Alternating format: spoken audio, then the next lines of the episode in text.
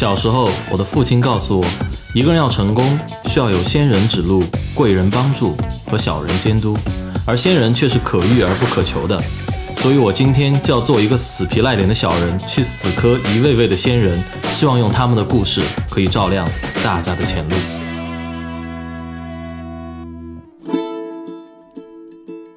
大家好，欢迎来到我们的学霸百宝箱，我是主持人杨哲。那么，随着我们现在教育的发展啊，越来越多的同学开始选择更有特色的一些发展道路。那么，今天我们请到的嘉宾就是一位从小对志愿活动和国际文化交流非常感兴趣的女孩。她在兼顾自己兴趣爱好的同时，考取了。对外经贸大学，他曾做过零八北京奥运会的志愿者，也曾实习于中国瑞士商会。他走访过东南亚数十家公益组织，最后辞掉了北京和上海的工作，回到成都创立国际文化交流机构 Euro Planet。这位嘉宾就是 Euro Planet 创始人舒玲。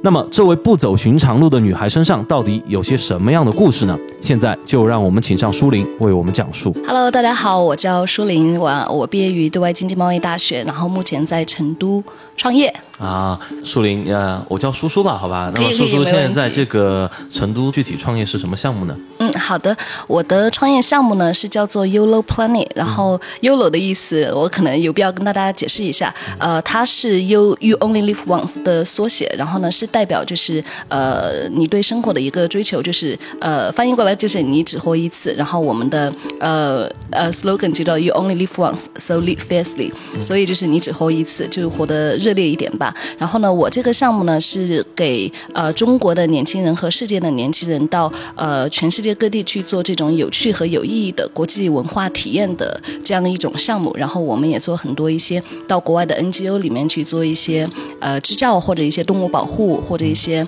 呃实习的一些短期的一些呃文化体验的项目。嗯，那怎么会当初会想到做这样一个项目呢？而且又为什么会到成都来做这样一个项目呢？嗯，OK。嗯，比较长的一个故事，我就简单的就是再说一下。呃，我其实毕业了以后呢，我呃我就已经是开始在这个国际文化的交流这个行业里面。我之前做的很多项目是帮助国外的年轻人到中国和。其他的一些国家去做这种短期的一些文化体验，然后呢，他们过来中国以后呢，我们是负责他们的所有的一些安排、一些安置，然后呃，包括就是做他们的二十四小时的类似于 babysitter，但是是叫做呃项目协调员这样子的一个工作。呃，当他们的可能几个月的这样子项目体验结束以后呢，他们都会。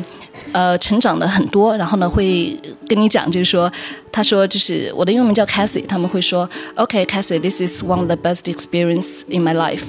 哇，so far，然后呢，你就会很开心，然后呢，你会觉得你是帮助他们，呃，在另外一个国家的这几个月的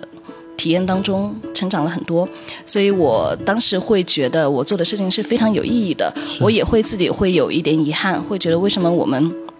中国的年轻人没有这样子到国外去做这种非常有意义的这种国际体验的一些项目，然后呢，可能是我自己的一个遗憾，因为我呃大学期间包括毕业了以后呢，就是没有出国留学，这这是我当时的梦想之一，但是我没有去实践它，所以后面的话我会觉得就是呃这样子的项目就是对于中国的年轻人来呃来说也好，然后或者是对于我自己年轻时的梦想的遗憾也好，都是非常有意义的，所以我从北京。呃，毕业以后，然后在北京工作了大概几年的时间，去了上海。然后呢，就是从上海离职了以后，我就决定到成都来做这样子一个呃非常有意义的这样子一个事情。嗯，其实在这里我最想问的一个问题就是说，你的选择问题，就是因为一个人啊，不管在读大学还是读完大学之后哈，那么他会选择去做一些事情，比如说去我们说。中国有句古话叫“男怕入错行，女怕嫁错郎”，对吧？其实现在这个时代不分男女了，都怕入错行。对的，对的，对吧？那么当时你就选了一个行，就是说做国际文化交流。当时为什么做这样一个选择？呃，首先呢，我觉得是一个非常有趣的这样子的一个一一个事情。然后呢，就是其次的话，就是呃，我觉得，因为我从小就是一个特别喜欢，就是呃，对对外面的世界很向往，然后一些国际的文化呀，什么异域的文化的一些东西，我是非常向往的一个人。我当时从小的梦想，我觉得我要么做一个作家。然后去周游世界，写一些各地的风土人情；要么作为一个记者，是去做那种战地的记者，OK，去前线写写一些那个就是很很激烈的一些可能一些文章。然后所以我当时会觉得啊，国际文化这个可能说我没有办法去，可能做记者啊，或者做作家的，暂时没有这可能说梦想还没有实现的时候，我可以去做这样子国际文化的一些事情。呃，其次呢，我是可能个人的一个兴趣的问题，我我比较喜欢玩，然后呢，也是也是就是经常的，就是或者自己啊，或者约上两三个好友，然后到呃到各个国家去玩这样子，所以我会呃做这样子的事情。一方面我觉得非常非常有意义，第二方面我觉得就。是是是以我的个人兴趣和我的事业，我要找到一个。呃，连接的一个桥梁在里面，所以我愿意呃用我很多的时间和精力，毕生的时间和精力，想去追求这样子的一个事情。那我其实之前来过成都很多次，嗯然后呢，每次都会觉得啊，我的同事都会觉得啊，你去成都要多吃一点 呀，因为可能大家对成都的印象就是 一个休闲城市，然后对好吃好玩，然后就就没有然后了。然后呢，我是后面几次我明显的感觉到到了成都在经济发展和对外来人才的。这个接纳程度，还有就是政府对创业的一些支持的一些力度方面，我觉得就是给我带来前所未有的这样子的一种一种一种感觉。所以我觉得就是我立马我就立刻就辞掉上海的工作，我就觉得 OK，我我要做这样子的一个事情，成都就是我的 first option。我觉得一定要来这个这个呃成都感受一下呃融漂是什么样的感觉。呃，我其实到了成都以后呢，我会觉得如果嗯，其实。对市场是另外一方面的一个东西，因为我到了这边以后呢，其实很多人会对这样子的一些国际文化体验的一个东西，他会觉得很有意思，他从来没有听说过。就比如说一些国外的一些学生到成都做体验呀，怎么样的，对这边的人对他们的一些接纳，很多人是第一次，然后呢会觉得非常有意义。对这些国际学生来好了解成都呀怎么样，他们觉得很有意义。然后同时这边的年轻人到国外去。比如说去做什么，呃，做一个公益的一个事情呀，他们都会觉得为什么我要去做公益的这样一个事情？可能放在北京、上海这个这个概念不算是太新颖，不算是太新鲜，但对于成都来说，呃，大家会觉得啊，这个这个东西很有意义，但是我们从来没有听说过，我愿意去了解。然后同时，同成都人对这种新颖的比较。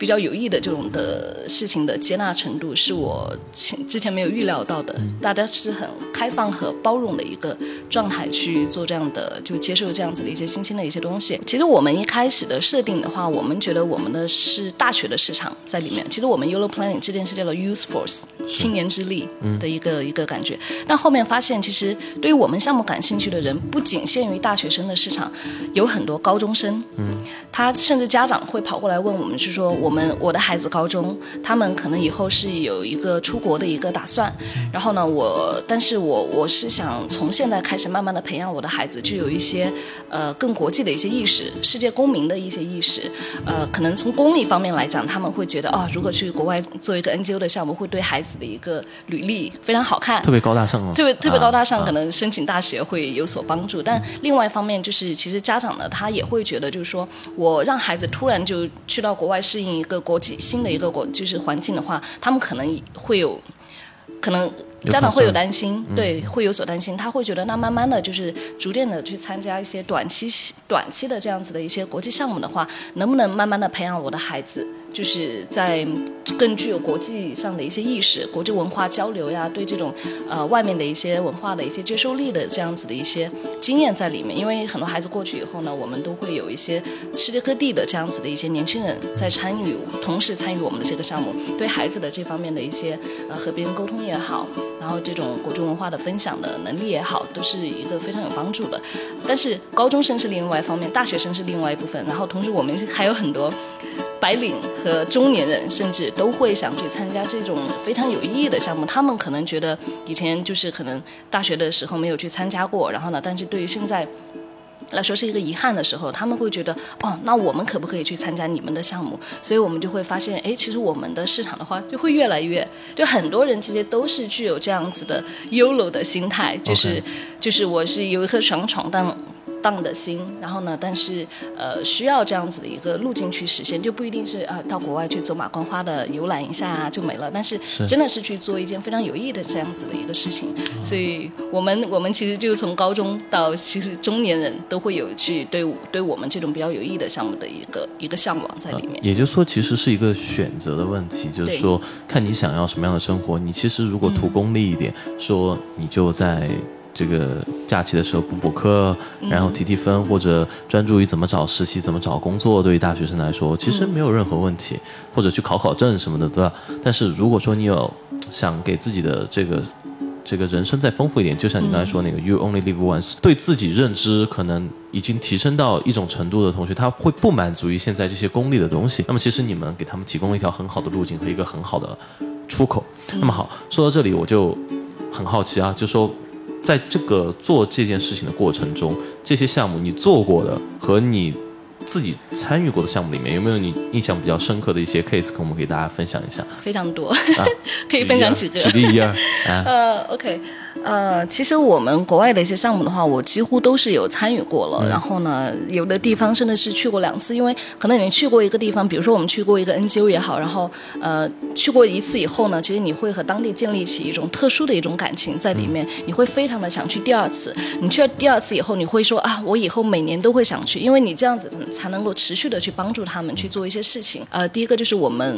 去年的时候。其实我前年去过一次，然后去年的时候我们去柬埔寨的一个 NGO，然后呢，我们是和也是在那边做一些支教的一些项目，然后当地的小孩子，我们啊，当地的老师会非常照顾我们，他们会给我们做很好吃的一个高面菜，啊，就是和我们一起分享。然后呢，我我就当当时有个提议，我说，啊，既然老师那么爱分享，那我们也给这些。小孩子做一顿中国菜好不好？呃，我们去的城市在暹粒，是吴哥窟所在的那个城市，就会有很多的一些中国游客会过去，然后当地的超市呢会有卖一些就什么中国老干妈的一些，就中国游客必备、出国必备的一些神器。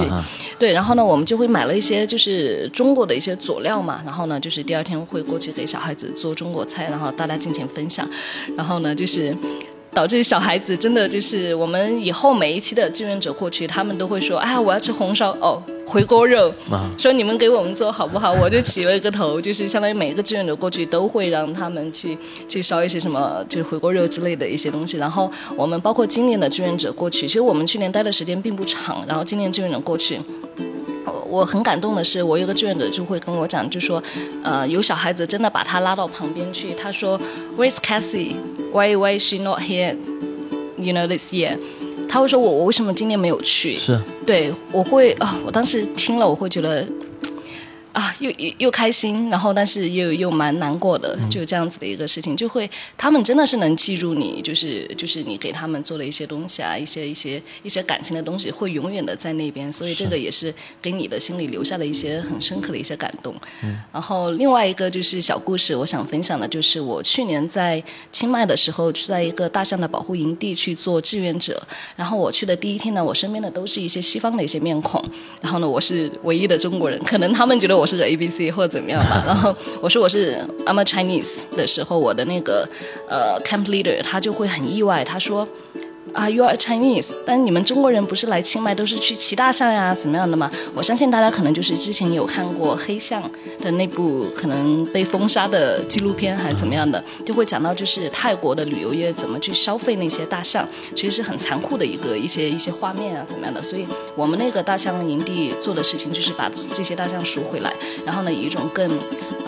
持续 sustainable 的那种更健康的方式去呃去去让游客关注到一些那个大象就是被虐待的一些事情，然后呢，同时我们作为志愿者呢，也会就是帮助营地去做很多志愿的一些，然后帮助他们就是散播一些就是说保护大象的一些知识给到游客，所以我们的那个营地领队就很意外说中国人。来做大象保护的这个事情，他是从来没有遇到过的。然后呢，我们结束以后呢，他就会，他真的是把我拉到一边，他会跟我讲，就是说我真的希望，就是说有更多的中国人能像你这样子过来做一些，呃，就是来，就是去国外也好，或者怎么样的，就是以更。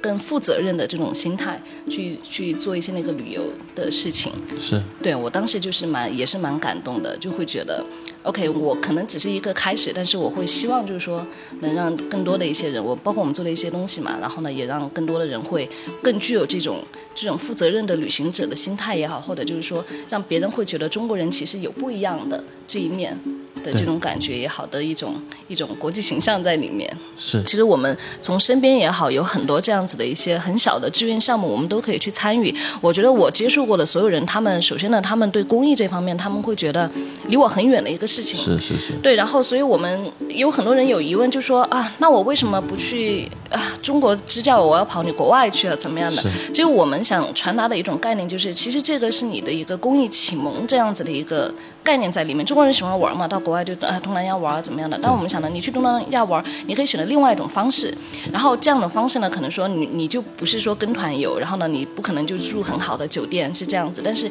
你能深入到当地的一些文化、一些人群里面去，同时呢，对于你自己来说是一个公益的这样子的一个启蒙之旅。你回来其实。你你参加过这样子的一个体验，你回来以后，其实你是非常的关注到身边的一些小的公益的一个事情，你会觉得哦，其实你的那个公益性被打开了，是对，然后你会你会慢慢的关注到身边的更多的公益的一些东西在里面，所以我们传达的可能并不就是说你捞起筋骨二七体肤的去那边去做公益，什么睡大通铺那种感觉，我们想传达就是说你可以去做公益，不会让你吃太多苦，然后但是对于你来说收获其实更多收获的是你你自己的一个东西，就走心。对，走心。然后你回来以后呢，你会发现，哎，你看的东西可能不一样了，你慢慢关注的一些东西就可能慢慢不一样了。是对。大家好，这里是学霸百宝箱。大家如果想更及时的收到我们节目的信息，请关注我们的微信公众号“露露小讲堂”。另外，如果大家喜欢我们的节目，请把我们的节目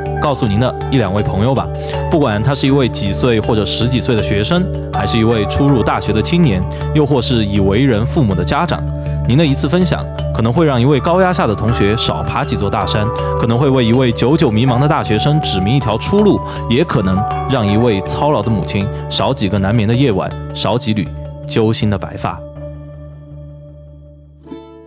那么说到这里啊。我我就我就想往回问一问，就是我们的叔叔，就是因为有一点我很我很不明白，就是你看你从小时候一个感兴趣的事情，一下把它做到后来做成自己的一个事业，是到什么程度？就是可以决绝的放弃北京和上海的生活和工作，这个义无反顾的就回来了。然后当时其实，在小时候，呃，我觉得我小时候就是一个。啊，真的不是别人眼中的乖乖女的那种角色，就嗯、联想到我现在在做的一些事情嘛。然后，呃，我几乎就是性格是那种。呃，比较比较，我包括我父母对我的一个培养的一个模式，就是就是我喜欢什么，他们就会让我自己去放手去让我去追求，放手追求，对，放手追求。他们对我的学业啊怎么样的，其实没有过多的一个管束在里面。我永远是那个明天要考试，期末考试，我还在啊头一天晚上还在外面玩的那种女孩子。就是，我想问你跟谁玩呢？不是不是跟谁玩，可能院子里院子里和呃叔叔阿姨在乘凉呀，小的小朋友在玩游戏啊怎么样的，我永远是那个小朋友还在玩游戏。的那个，我的小伙伴都会被关在小黑屋里面学习，但对我，但是我第二天还是能考得很很好的一个成绩，所以我很，其实我妈妈之前是一个算是教育行业的一个人，她是她之前做过老师，所以其实她，我觉得我现在能想的就是说。可能真的是我妈妈的一个，就是就是叫什么，就是一个哲学吧。她可能会觉得我不要去压抑你，就是她懂得这样子的一些教育的一些方式以后呢，她是她会觉得我不要去压抑你的一个就是思维的一个成长也好，你兴趣的一个一个发展也好，或者怎么样的，就是说我让你自己去呃慢慢的去去追求你想追求的东西，你学业上也好，只要你不要考最后倒数第一名，就是他都会嗯就是怎么说呢，就是呃让我会去慢慢培养自我觉醒的这样子。的一个一个意识在里面，所以我是真的是高中高一的时候吧，我会突然就觉醒了，我就觉得，哎，我对应该要是把心稍微收回来一点点，然后呢，去在学业上面多用用功，这样子。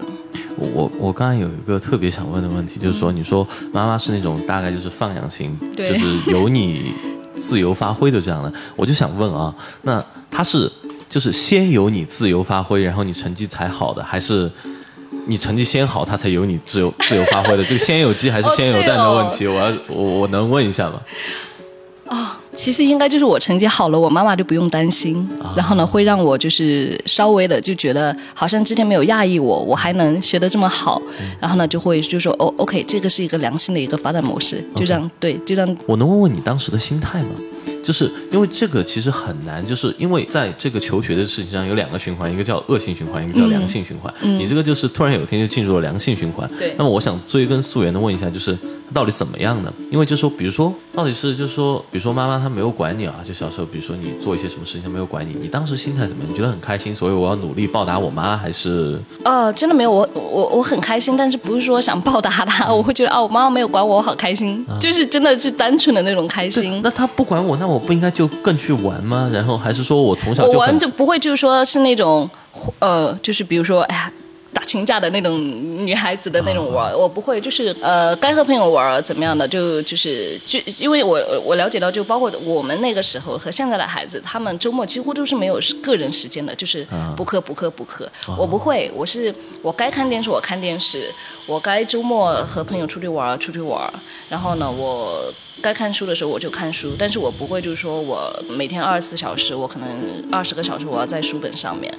的那样子度过的一个一个女孩子，对，就是我的小伙伴就突然就是，哎，慢慢的都不出来玩了，不在院子里玩了，都跑去那个小黑屋里面读书了。然后呢，家长也会，我就就是也控制他们，不让他们看电视呀，就各种的。我当时是很不能理解的，我说，我说我该玩玩，该看电视看电视呀。但是高中觉醒了以后，其实我其实我是。呃，觉醒的那个瞬间，我觉得有必要说一下。我当时我们是第一次分科考试嘛，当时我当时是选择的是文科，因为我数学哦不，不是数学，就是理科方面就成绩不太好嘛，就可能女孩子。然后呢，我当时选的文科，然后我们第一次考试的时候呢，我说，哎，我很想试一下，我到底就是说能在我们年级的考试也好，排名怎么是什么样一个情况，我得对自己摸一下底的那种感觉。然后我就当时努力了一下。啊，技能全开，呃，技能全开，对，火力全开。然后我当时就，我自己很意外，我除了初一的时候考过全班第一名，然后呢，从来没有考过年级第一。然后，但是我第一次分科考试，我考了一个年级第一名，我很意外，我朋友很意外，我家长也很意外。我当时说，哦，那可能可能是偶然事件，但是我会觉得，哦。但是我我突然会觉醒，就是说，哎，如果你相信你自己能够达成一个什么样的一个目标，其实你一定，你你可以实现，至少可以接近它。是，我当时就会觉得，哎，突然觉得很受，很受鼓舞的一种感觉。我说，哎，其实我可以做的那么棒。嗯。然后呢，我说，那第二次我再努力一下，看一下是不是偶然事件。结果高中三年，我基我一直都是排名第一，所有的考试，嗯直到高考结束。啊，这个就是。首先我听到两点，第一个就天生自带一个被动技能，天生的，这从来没有发现过，叫做觉醒，对吧？突然有一天决决定自己技能全开了，然后就技能全开了，就这么牛逼。然后第二点就是，呃，你刚才说叫什么？你刚才说就很受鼓舞，对吧？哦，我是觉得很拉仇恨的，对吧？就是我相信我们广大听众也是这种感觉，对吧？就突然有一天我决定，我今天要好好考一下，然后就是年级第一了，对吧？然后哎，你有没有想过，就说？我们来总结一下，就是其实很多人他想好好考，没有人不想好好考的，对吧？很多人想好好考，想了一辈子都没有考过年级第一。嗯，我我觉得可能是我从小的一个就是。呃，就是学习的那种心态也好，就是如果我想，我是很喜欢看作文书，我爸爸会带我去书店买很多的书，就是任任我看的那种。我当时真的很喜欢看各种作文书，然后呢，呃，可能就是说其他方面我我没有什么补课呀，就课外补课的那种那种事情发生，所以我觉得可能说，第一是我家长真的是让我就是说我我想学什么，让我就是就是让我自由的去学，去追求自己的一些东西。第二的话，我就觉得就是可能你真的是要相信。信你自己的一个潜力，你的能力，你相信你自己的话，你就会真的不是被动的那种，就是别人就说，哎，你跟今年要给我考怎么怎么样的，就你自己会就觉得啊，我想为我自己努力一把的时候，你会有那样子的一个对你自己的一个信心，你会去追求，嗯，然后就。对，然后就就真的是能接近接近你的那个那个，当时是觉得很梦想的一个东西。是我感觉就是说了这么几句，我觉得可以总结出一个题目来，叫什么？就是，呃，你这辈子只活一次，对吧？这是第一句，第二句叫什么？第二句叫做，所以要活得疯狂一些，因为我是没有补过课的年级第一。你看这个题目多好，是不是？啊，那么啊，开个玩笑啊。话说回来，叫什么呢？你在高中觉醒的这之后这一段年级第一的时间哈，然后这么多年，其实跟你小时候的这个自由的发展很有关系，对吧？那么其实今天我们看到一个，就是说很有意思的一个事情，就是呃，一个从小。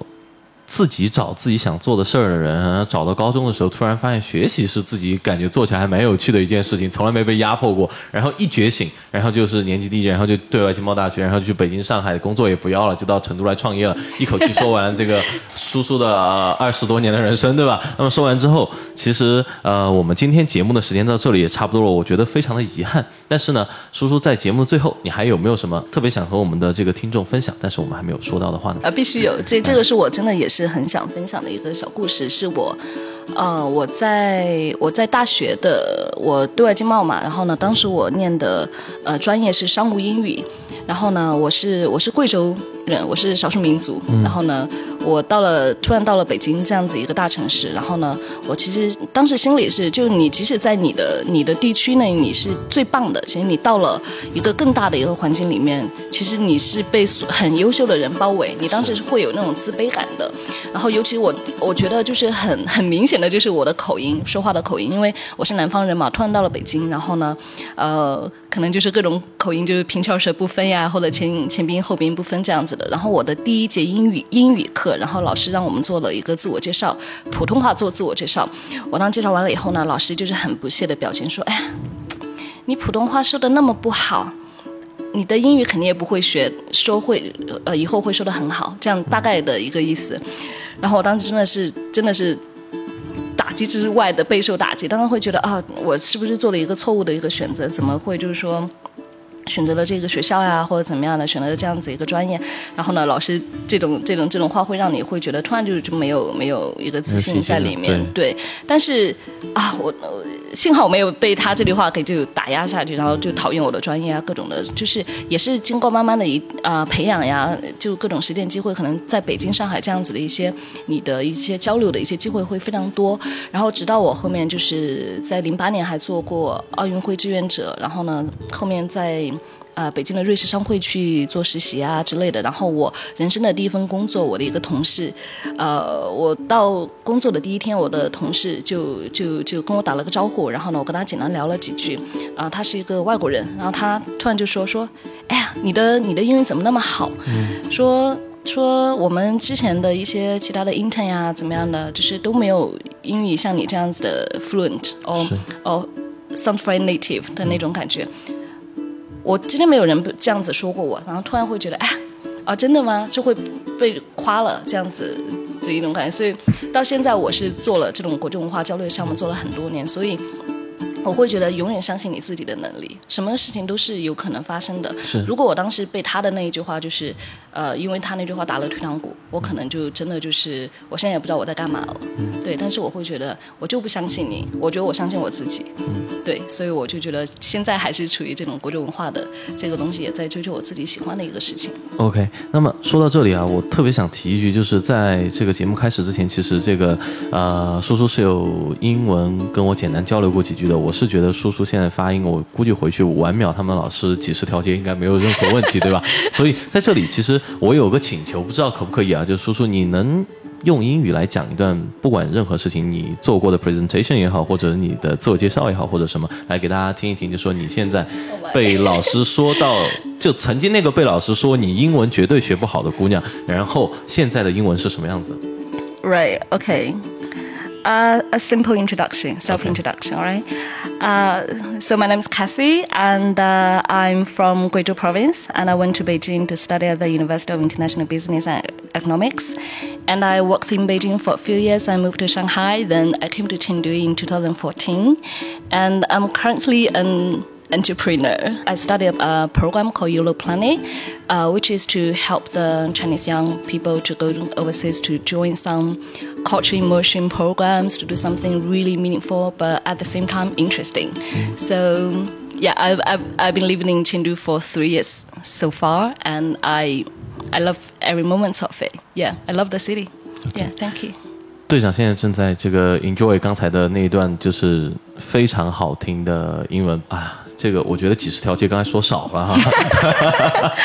好，那么呃，最后啊，就是今年还有没有什么活动项目？